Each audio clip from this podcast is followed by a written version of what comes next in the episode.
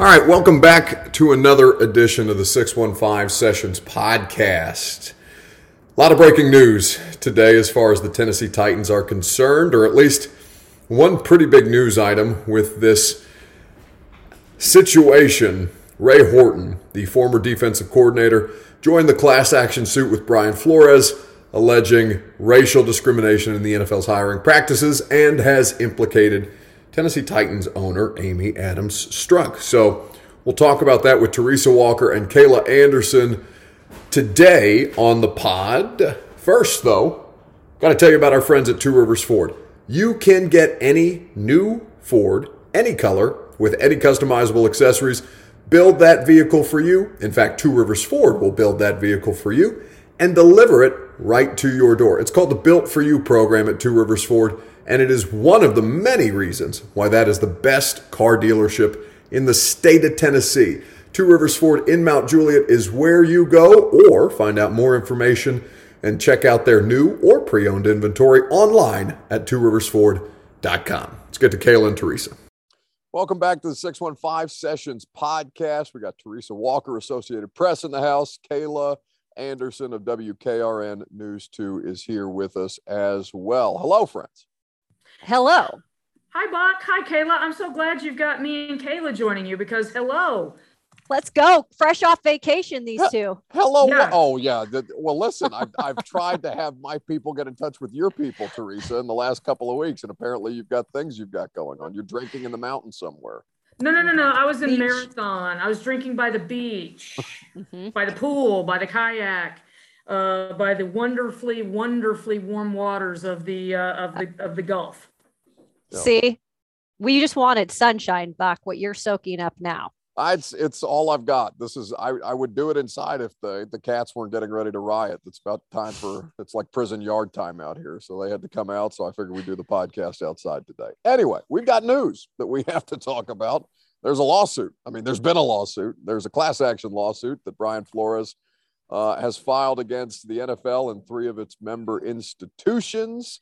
A couple of additions to that today. Steve Wilks, former Arizona Cardinals head coach and Panthers defensive coordinator, and Ray Horton, who, of course, Titans fans remember under Ken Whisenhunt and a year of Mike Mularkey as the defensive coordinator here. Uh, Teresa and Kayla, the, the situation, the Titans have put out a statement regarding the allegations from Ray Horton that he uh, was interviewed for the head coaching position that Mike Mularkey ultimately got. He is uh, contending that this was a Brian Flores like situation in which they interviewed him. It was a sham, and Mike Mularkey was always the guy that was going to get the job. So I think that should be the starting point, Teresa. And I know you've just finished your write up uh, for the AP that that was my first season here. Mularkey's uh, Whisenhunt's firing and mm-hmm. Mularkey mm-hmm. taking over as the interim. Uh, what what do we know? What was the tenor of the conversation around that job back then?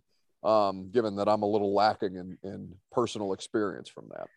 Well, I mean, that's the thing. I mean, the whole idea at that time was, well, you got to see what Mike Mularkey did in nine games.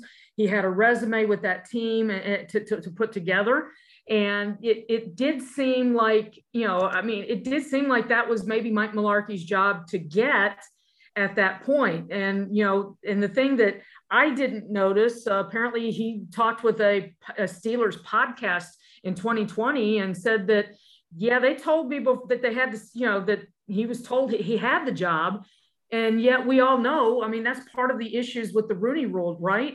Is that you know it's been seen so much as checking a box off and mm-hmm. ray horton helped check that box off. Guys here's the, here's the things to know about that um, mike mularkey did his interview they interviewed, I think, Doug Marrone that year as well. Mm-hmm. Uh, T- Teryl Austin, who's also he was mentioned in the first take of this Brian Flores lawsuit, uh, and then Ray Horton. So Jon Robinson was hired on Thursday, January 14th. Uh, interviewed Ray Horton was the last person they interviewed for the head coaching job. That interview happened on Saturday morning, uh, January 16th. So two days later, they wrapped it up by midday. And a few hours later, the Titans announced that they've hired Mike Mularkey. So, mm. you know, it was a very fast situation. And, you know, and, and then the ironic thing is you look at the hiring of Mike Vrabel. you know, when they did hire yeah. Mike Mularkey, that was a five day process where they interviewed three people Matt LaFleur, now the yep. Green Bay Packers coach, which looks in hindsight to be a great hire by the Packers and a good guy to have interviewed. Steve Wilks, who was the other coach who joined the Brian Flores lawsuit today, uh, he interviewed. He was then the Carolina defensive coordinator, and then Mike Vrabel. Mike Vrabel was the first person they interviewed, and five days after, you know that shoot, I, I, was pulling double duty that day as well. I just, I was walking literally in Centennial Park after a Vanderbilt basketball game before going to the Predators when, you know, the, it, the boom statement, we're hiring Mike Vrabel. And it's like, so I, you know, I had a three story day that day, but, you know, again, Mike Vrabel kind of seemed to be the guy yeah. they wanted from them. Why? Well, read the read the tea leaves. Jon Robinson, they had time together with the Patriots, and you know they, you know, how many times do we look at guys? How many, you know, who's got the Patriot background? Well, these were like two lines going straight together when you look back at two, uh, 2016, the season that Mularkey was hired, and Buck, I'm with you. I actually joined the crew here at News 2 in Nashville at the start of Mularkey's season. So I, I wasn't necessarily in for the hiring process. So I didn't hear all the things that Teresa just listed off, but I certainly heard from Corey Curtis, my, my uh, teammate here at News 2, that Last I think it was podcast guest. yes, exactly. Everybody pretty much knew that Mike Mularkey was their guy. And we also have to go back to the fact that Amy Adams Strunk was still very new at that position. Um, there's a lot of things that were probably not comfortable for her. And Teresa mentioned it, everything seemed to happen so quickly. And I'm not defending the Titans in any way whatsoever, but I do find it interesting now the way that Mularkey went out with Jon Robinson. We all know that that was not a good situation. There is nothing to sugarcoat about that. And now this podcast from 2020 is uh, showing up all over social media and it comes at the exact time that this lawsuit comes and everything seems to go you know against the titans at this point. But again you have to look at it from both sides and and right now we just have to wait and see. But uh, it just seems like such a, a hurried process. But again the rooney rule uh, back then while it was a rule, I just don't think that the focus was um, as much on doing everything the exact correct way. Oh, and in fact, this seems like an appropriate opportunity for all three of us to lay out and for producer Reed to play the audio of the Mike Mularkey podcast, 2020 podcast, Steelers Realm podcast interview that apparently, you know, was on none of our radars until this thing just manifested in the uh, in the form of a lawsuit in 2022. Well, Mike, if you could turn back the clock, where would uh, yeah, I probably hate these questions, but would there be anything during your coaching career that you might have done differently or changed? Uh, that's a good question. Um, I'll, I'll, tell you guys this. Uh, I've always prided myself in doing the right thing um, in this business, and I can't say that's true about everybody in this business. It's a, it's a, it's a, it's a very cutthroat business, and a lot of guys will tell you that. But uh, I allowed myself uh, at one point when I was in Tennessee uh, to get caught up in something I, I regret. I still regret it.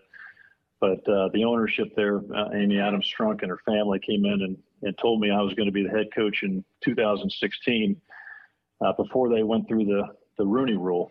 And so I sat there knowing I was the head coach in 16 as they went through this fake hiring process, knowing, uh, knowing a lot of the coaches that they were interviewing, knowing how much they prepared to go through those interviews knowing that, that everything they could do and they had no chance of getting that job. And actually, the GM, Jon Robinson, he was in on the interview with me. He's he had no idea why he's interviewing me that I have the job already.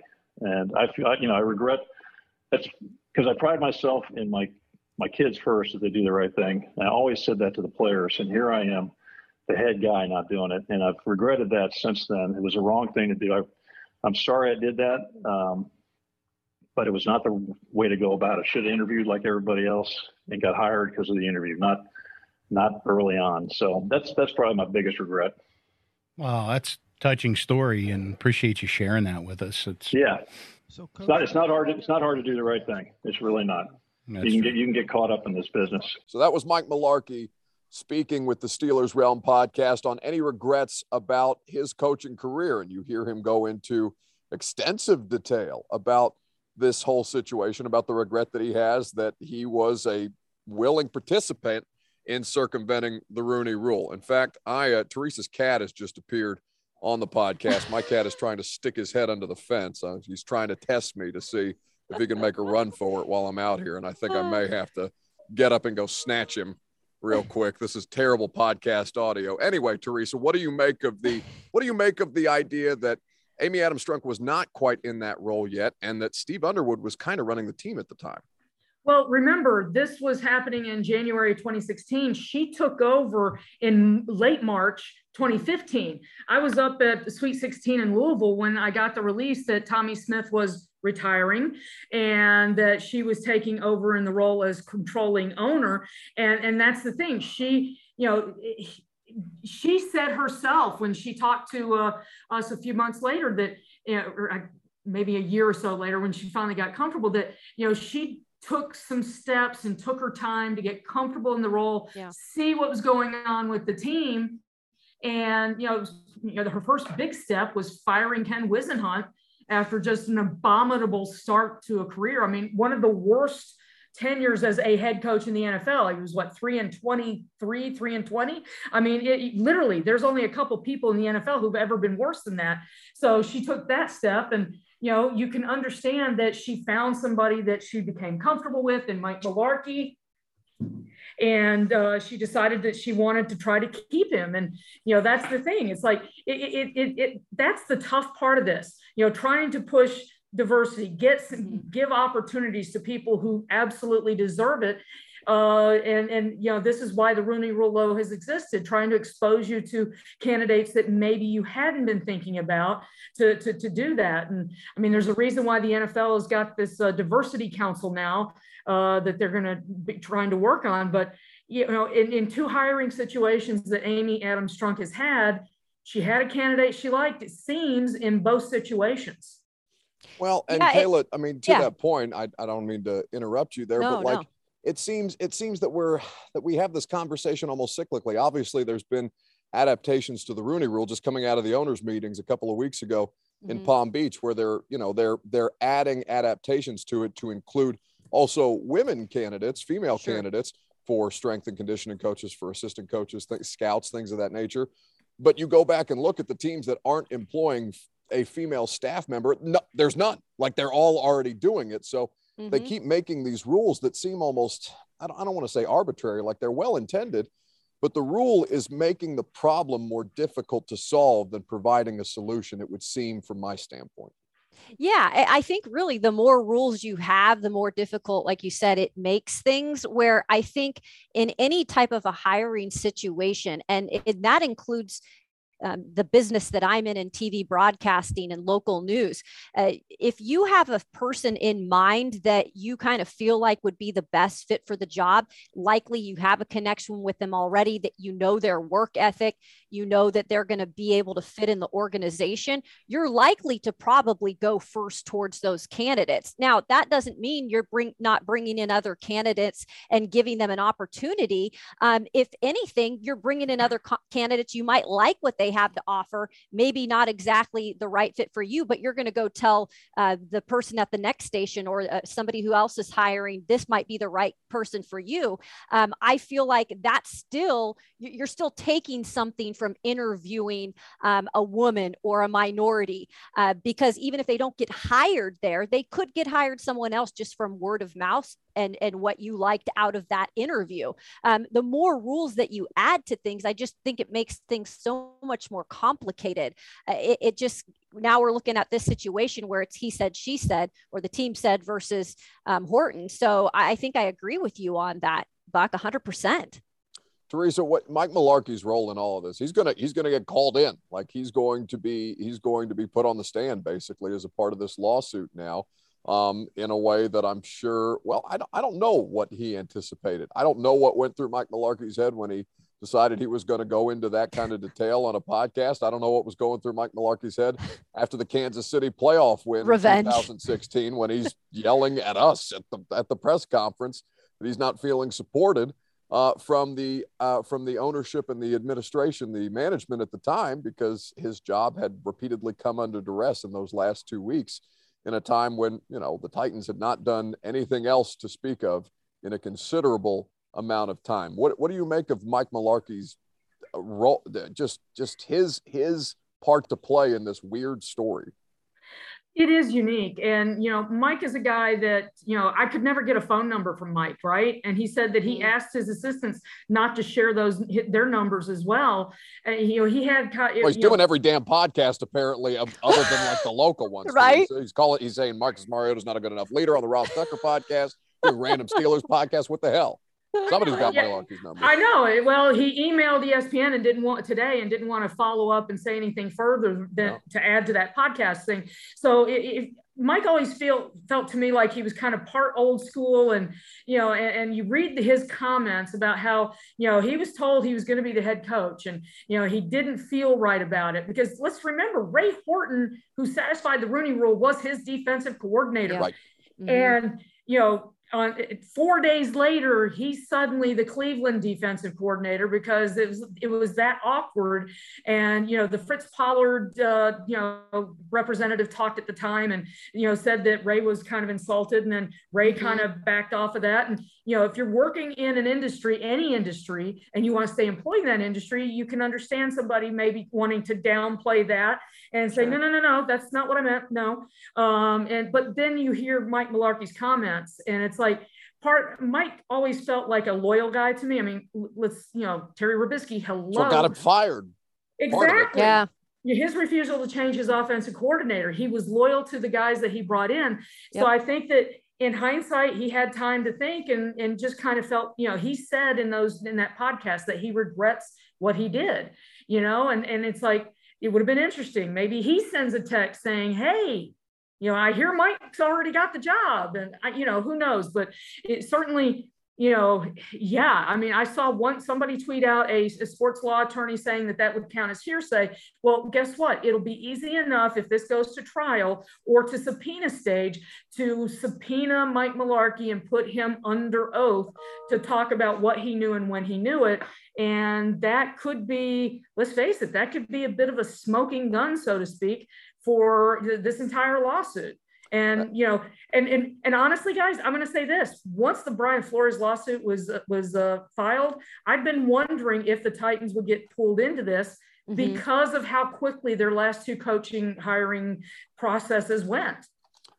I uh, I think I think there's a lot of this that's going to be fascinating. Whether Mike is when he, I mean, because it, it would seem inevitable that he would be subpoenaed on this, whether he's as definitive in his statements on the record under oath as he was in yeah. that podcast, because there was not a lot. I mean, he did not leave any wiggle room uh, for the idea that he literally named Titans ownership, Amy Adams Strunk, uh, going through that hiring process and telling him he had the job before Ray Horton even uh, had that interview take place. But I mean, Kayla, like what, what, I mean, is Mike Mularkey still he comes off as bitter a little bit. And yeah, I don't know that he's not justified in being bitter. I think that it all ended up working out to the benefit of the organization. But mm-hmm. I mean, the fact remains that there's a rule that they're accused of breaking, even if it ended up working out in their favor.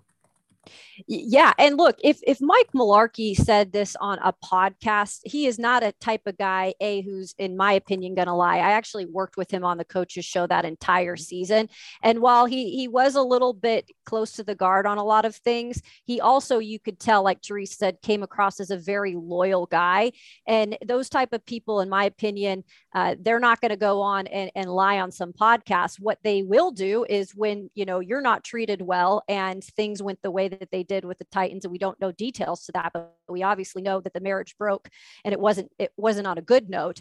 Um, that you're going to probably at some point when you've retired, which it looks like Mike Mularkey has done, you're probably at some point going to go out and speak your your truth. And so I think that's exactly what he did. So if he has to do it uh, in and he's subpoenaed, then he's going to do it. I think it's going to be the exact same thing that he said on this podcast. Uh, that's what he said the Titans told him, and, and I don't think he's lying about that whatsoever. It's just a, a situation where, unfortunately, uh, things like this happen. And honestly, if that podcast probably wasn't ever recorded, maybe this wasn't to the point where it is at this point. Oh hell no! I mean, you, I mean, you said you said coaches, you know, retirement and speaking your truth and all that bullshit. coaches don't coaches don't talk like that. In what world? Why, I mean, we've been trying to get Mike Vrabel to help. I mean, Mike Mike does have some, you know, even uncomfortably honest Ugh. moments with us every once in a while. Right? but like, I you don't you don't.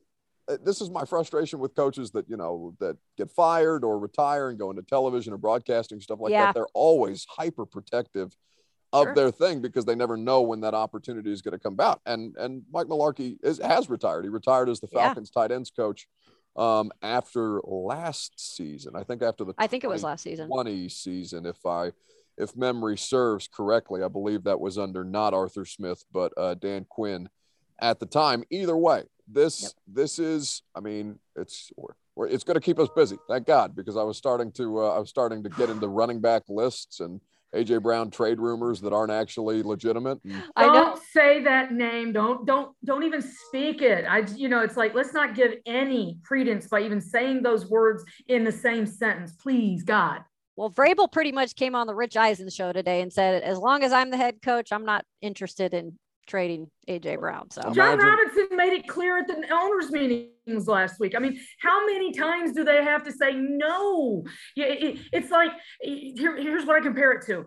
I might want a Cadillac or a Mercedes or a Range Rover, but you know, me asking it and my husband looking at our checkbook and saying, "Sure, let's go do it." Two different totally things. different things. The Jets may want AJ Brown, DK Metcalf, but guess what? The teams that have them on their rosters and know what they've got don't have to say yes just because they ask. Sorry. I, got- I was about to I'm say, you. you're the you're the one telling everybody to back off it. You're the one going on J- about. it. I'm tired. It, it, it just makes no you're sense tired. I got three hours of talk radio to do with people calling about this for five Right? days. That's your job, Buck. You can do it. Teresa Walker, AP, uh, the Associated Press is where you can read her work. Kayla Anderson, WKRN News 2. You can catch their great sports coverage, the entire crew, each and every night. Thank you, ladies. There's Thank you, Buck. Buck.